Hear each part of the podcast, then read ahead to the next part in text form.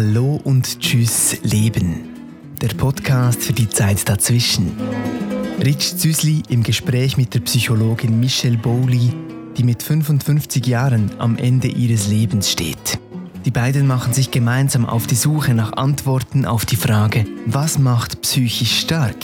Und diskutieren über die elf Schritte zur Stärkung der psychischen Gesundheit.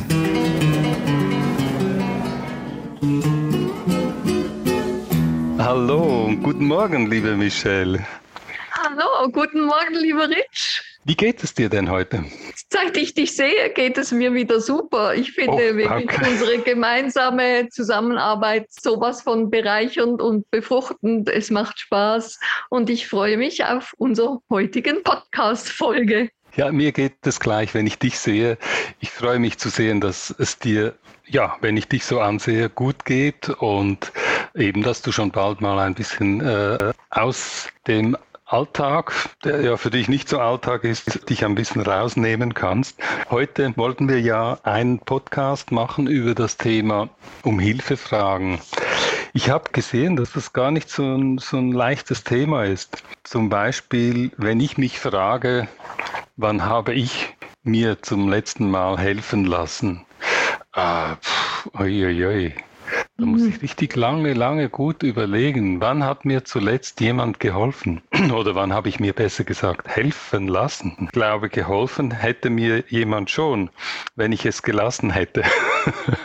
Aber da muss ich schon wirklich tief in mich hineinhören. Bei dir ist das wahrscheinlich etwas anders. Du kannst es wahrscheinlich schneller abrufen in deiner jetzigen Situation. Ganz genau. Das ist extrem verändert, seit ich weiß, dass ich sterbe. Ich tat mich vorher auch recht schwer, aber da gibt es noch diesen Gender Gap. Also, dass Männer halt gelernt haben, ich muss stark sein, ich muss selber machen, ähm, schon von klein auf und dass da eine Hemmung besteht. Und immer wieder versuchen Gesundheitsförderer herauszufinden, wie, wie bekommt man auch Männer dazu, ähm, sich Hilfe zu holen, weil oft ist diese kommt diese zu spät. Man versucht es halt mit, ähm, ja, dass man das Angebot nicht Hilfsangebot nennt, sondern Beratung oder Unterstützung. Mhm. Einfach etwas, das nicht klingt wie, ich bin hilflos, oder? Das möchte ja. man nicht. Und ich habe ja auch stärker die männliche Rolle in meinem Leben angenommen. Ich war immer für mich verantwortlich. Ich musste mich durchsetzen und so weiter. Und ich glaube, da gibt es eine gewisse Angleichung. Weil wenn man auch Schwäche zulässt, ist zwar das Leben ründer, aber es wird vielleicht auch auf einen runtergesehen, hat man die Vermutung. Also man schämt sich, Hilfe anzunehmen und Kontrollverlust. Wenn man Hilfe annimmt, verliert man die gibt man die Kontrolle auf. Also ich also kann mir auch noch mhm. vorstellen, wir möchten immer im Ausgleich leben. Also weißt du, dass wir nicht eine Schuld eingehen in diesem Sinne, oder? Äh, er mhm. hilft mir, also muss ich ihm auch helfen.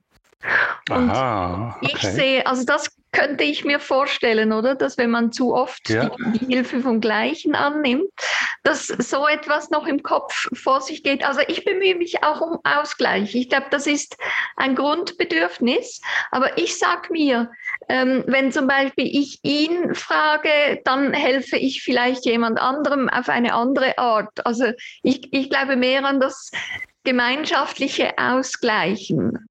Also ich denke ja, dass das sich helfen lassen in einer Notsituation doch gar nicht so schwer sein könnte. Also wenn ich jetzt irgendwie äh, mit gebrochenem Bein am Boden liege, dann hätte ich sicher kein Problem, wenn man mir da helfen würde. Also woran liegt es dann? Muss, muss dass, es so äh, weit kommen?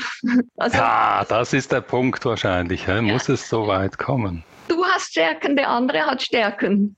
Mhm. Und du kannst jemanden glücklich machen, wenn du ihn fragst, kannst du mir da helfen? Also zum Beispiel ich, Buchhaltung, äh, und mhm. wenn ich eine Freundin frage, hilf mir, ich merke, wie, wie ihr das Freude macht. Sie kann auch zeigen, wo ihre Kompetenz liegt. Also ich habe das mal gelernt uh, unter dem Begriff Reziprozität, also dass Ganz man genau. eigentlich die Gegenseitigkeit. Dann geht es ja eigentlich um etwas Positives. Und das Spannende ist ja, ich, ich weiß nicht, ob du das weißt, ich habe mal vor vielen Jahren einen Zeittauschverein aufgebaut in Winterthur. Der ist inzwischen ähm, ähm, aufgegangen in Give and Get des Kantons Zürich.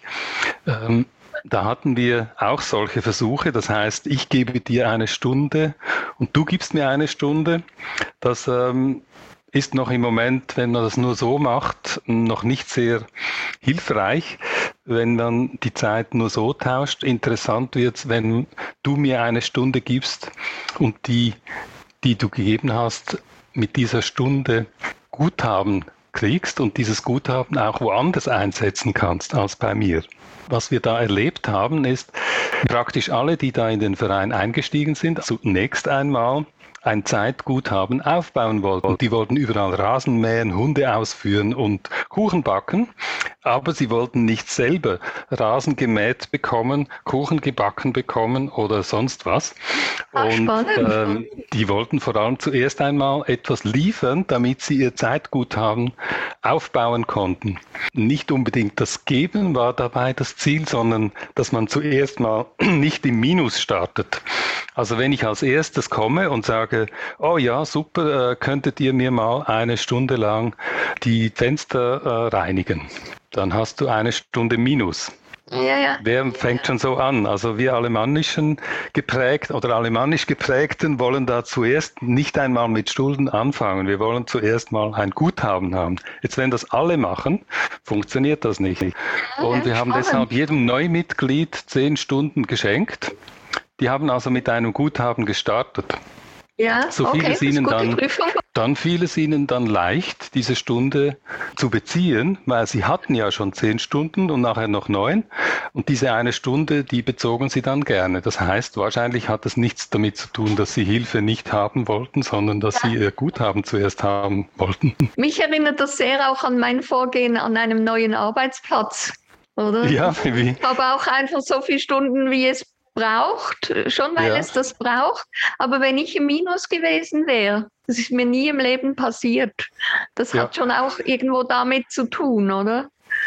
Ja, irgendwo äh, hat das damit zu tun. Mhm. Und äh, das wäre natürlich sehr interessant, dem ein bisschen nachzugehen und das genauer und tiefer zu erforschen, wie das mit dem Hilfeannehmen zu tun hat und mit dem aus vielleicht aus der Stärke heraus eine Hilfe anzunehmen, aus einem Genau, positiven eben das, Konto das finde heraus. ich wertvoll. Absolut. Mhm. Es gibt natürlich aber nicht nur die Hilfe von Freunden, Nachbarn und so, sondern eben auch die professionelle Hilfe. Und Ja, auch da ist die Hürde manchmal noch viel größer, irgendwo hinzugehen und quasi zuzugeben, hey, ich komme mit irgendetwas in meinem Leben nicht ganz klar. Also es, es gibt Ja. einfach Sachen, die viel einfacher sind, wenn man die nicht alleine bewältigen muss. Ein Punkt finde ich eigentlich noch sehr ähm, spannend in diesem Zusammenhang. Die betreuenden Angehörigen äh, sind, sind bekannt dafür, dass sie ähm, sich schwer tun, Hilfe zu holen und Hilfe anzunehmen. Dieser schleichende Prozess ist mit ein Grund dafür, dass man irgendwie sich daran gewöhnt, an eine Situation, immer mehr daran gewöhnt und gar nicht merkt, wie die Belastung oder die Beanspruchung, sagen wir mal, immer mehr zunimmt. Und dass man eigentlich schon längstens Hilfe benötigen würde, aber weil das so schleichend passiert, dass dann erst in dem Moment zum Thema wird, wenn dann wie häufig der Fall etwas passiert, jemand stürzt oder jemand äh, plötzlich der viel schlechter dran ist und dann erst eigentlich äh, die Situation klar wird, das geht ja gar nicht. Ginge eigentlich schon lange nicht. Bin ich überzeugt, dass das so läuft und man hat sich ja das vorgenommen. Ich finde auch oft, also merke ich jetzt in meiner Situation, ähm, es braucht eine riesige Flexibilität und im Sinne von immer wieder den aktuellen Zustand zu überprüfen, oder? Wenn man am Anfang sagt, ich bin voll und ganz für dich da, dann stimmt das für diese Situation und man hat das Gefühl, man ist gebunden an diese Aussage, oder? Und und, und man, man macht gar nicht mehr diese Standortbestimmung. Jetzt ist es plötzlich nur das, noch das, noch das und ich habe gar kein eigenes Leben mehr. Und dann halt zu schauen, brauche ich noch etwas mehr. Und das ist genau das Schleichende, was du sagst, oder? Es, es wird einem wie nicht bewusst. Und, und jederzeit äh, darf ja. man neu sagen, hey, jetzt mache ich das, entweder die anderen Verwandten unterstützen oder wir holen ja. professionelle Hilfe. Also wenn ich dich jetzt da so höre, denke ich plötzlich an dieses Gelübde bei Hochzeiten, äh, ja. in guten ja. wie in schlechten Tagen, oder? Es ist da eine Verpflichtung natürlich da, die man sich gegenseitig gibt, aber gibt es da eine Grenze? Oder kommt diese Grenze erst dann, wenn es überhaupt nicht mehr geht, wenn es schon zu spät ist? Finde ich einen ganz guten Vergleich. Ähm, es ist schon okay zu sagen, in guten und in schlechten Zeiten oder nicht sofort den Bettel hinzuwerfen. Aber es gibt Momente und jeder Mensch entwickelt sich, wo man sagen muss, man behindert sich mehr, als dass man sich irgendwie fördert. Und wenn man das dann eben in Liebe wieder auflösen kann, dann spricht für mich nichts gegen Scheidung, Trennung, was auch immer, was auch immer dann die Lösung ist. Ich glaube, das entspricht mehr diesem Lebe deins jetzt, was ich sagen mhm. möchte, oder immer wieder mhm. hinzuschauen, wer bin ich, was tut mir gut, einfach nie ein Gegenüber verletzen, aber für sich einstehen. Egal, was die anderen denken. Ja, also ich glaube, man kann ja jemand anderem auch nur wirklich helfen, wenn es einem selber dabei äh, einigermaßen gut geht. Also das heißt, äh, dass man das auch in, in, ins äh, Gewicht, also ins Spiel bringt, diese Seite, dass man eben auch ja. sich selber Sorge trägt, damit man Sorge tragen kann. Ganz genau. Und da können natürlich jetzt wieder, komme ich mit meinen elf Schritten für psychische Gesundheit, oder?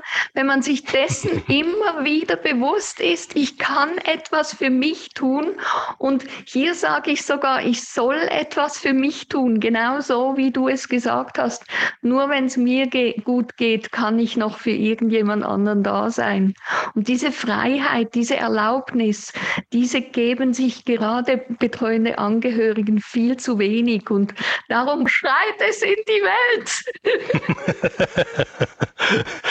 also ich glaube, am, am Schreien fehlt es nicht. Wir versuchen es und auch andere. Gott sei Dank ja, sind wir nicht alleine gesehen. dabei. Ja, also haben wir wieder mal ein Thema ähm, besprochen, das äh, wirklich, wirklich schwierig ist, finde ich, und vielleicht nicht nur Männern oder ein Gender-Thema ja, ja. ist, sondern auch generell ein, ein Thema ist, äh, bei dem man sich nicht so leicht tut. Also äh, ich denke, da ist noch viel Erkenntnisgewinn möglich für alle. Absolut. Eine, eine Telefonnummer hätte ich gerne noch gesagt, einfach. Gut, ja. ähm, wenn man nicht weiß, wo man Hilfe finden kann mhm. und nicht unbedingt zum Hausarzt gehen will, finde ich mhm. Telefon 143 einfach eine ideale Adresse.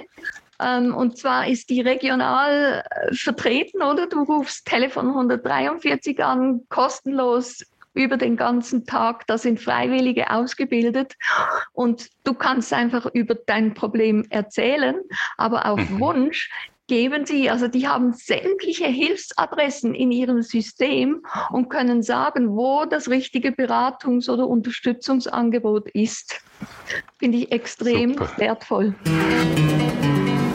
Ja gut, dann würde ich sagen, ja. sind wir für heute wieder mal durch und ich wünsche dir auf jeden Fall weiterhin alles Gute, dass du auch äh, weiterhin die Hilfe annimmst, die du brauchst und auch sie bekommst. Und sag schon mal Tschüss. Ich danke dir herzlich und Tschüss. Hallo und Tschüss Leben. Der Podcast für die Zeit dazwischen. Mehr zum Thema findest du online auf psyche-stärken.ch.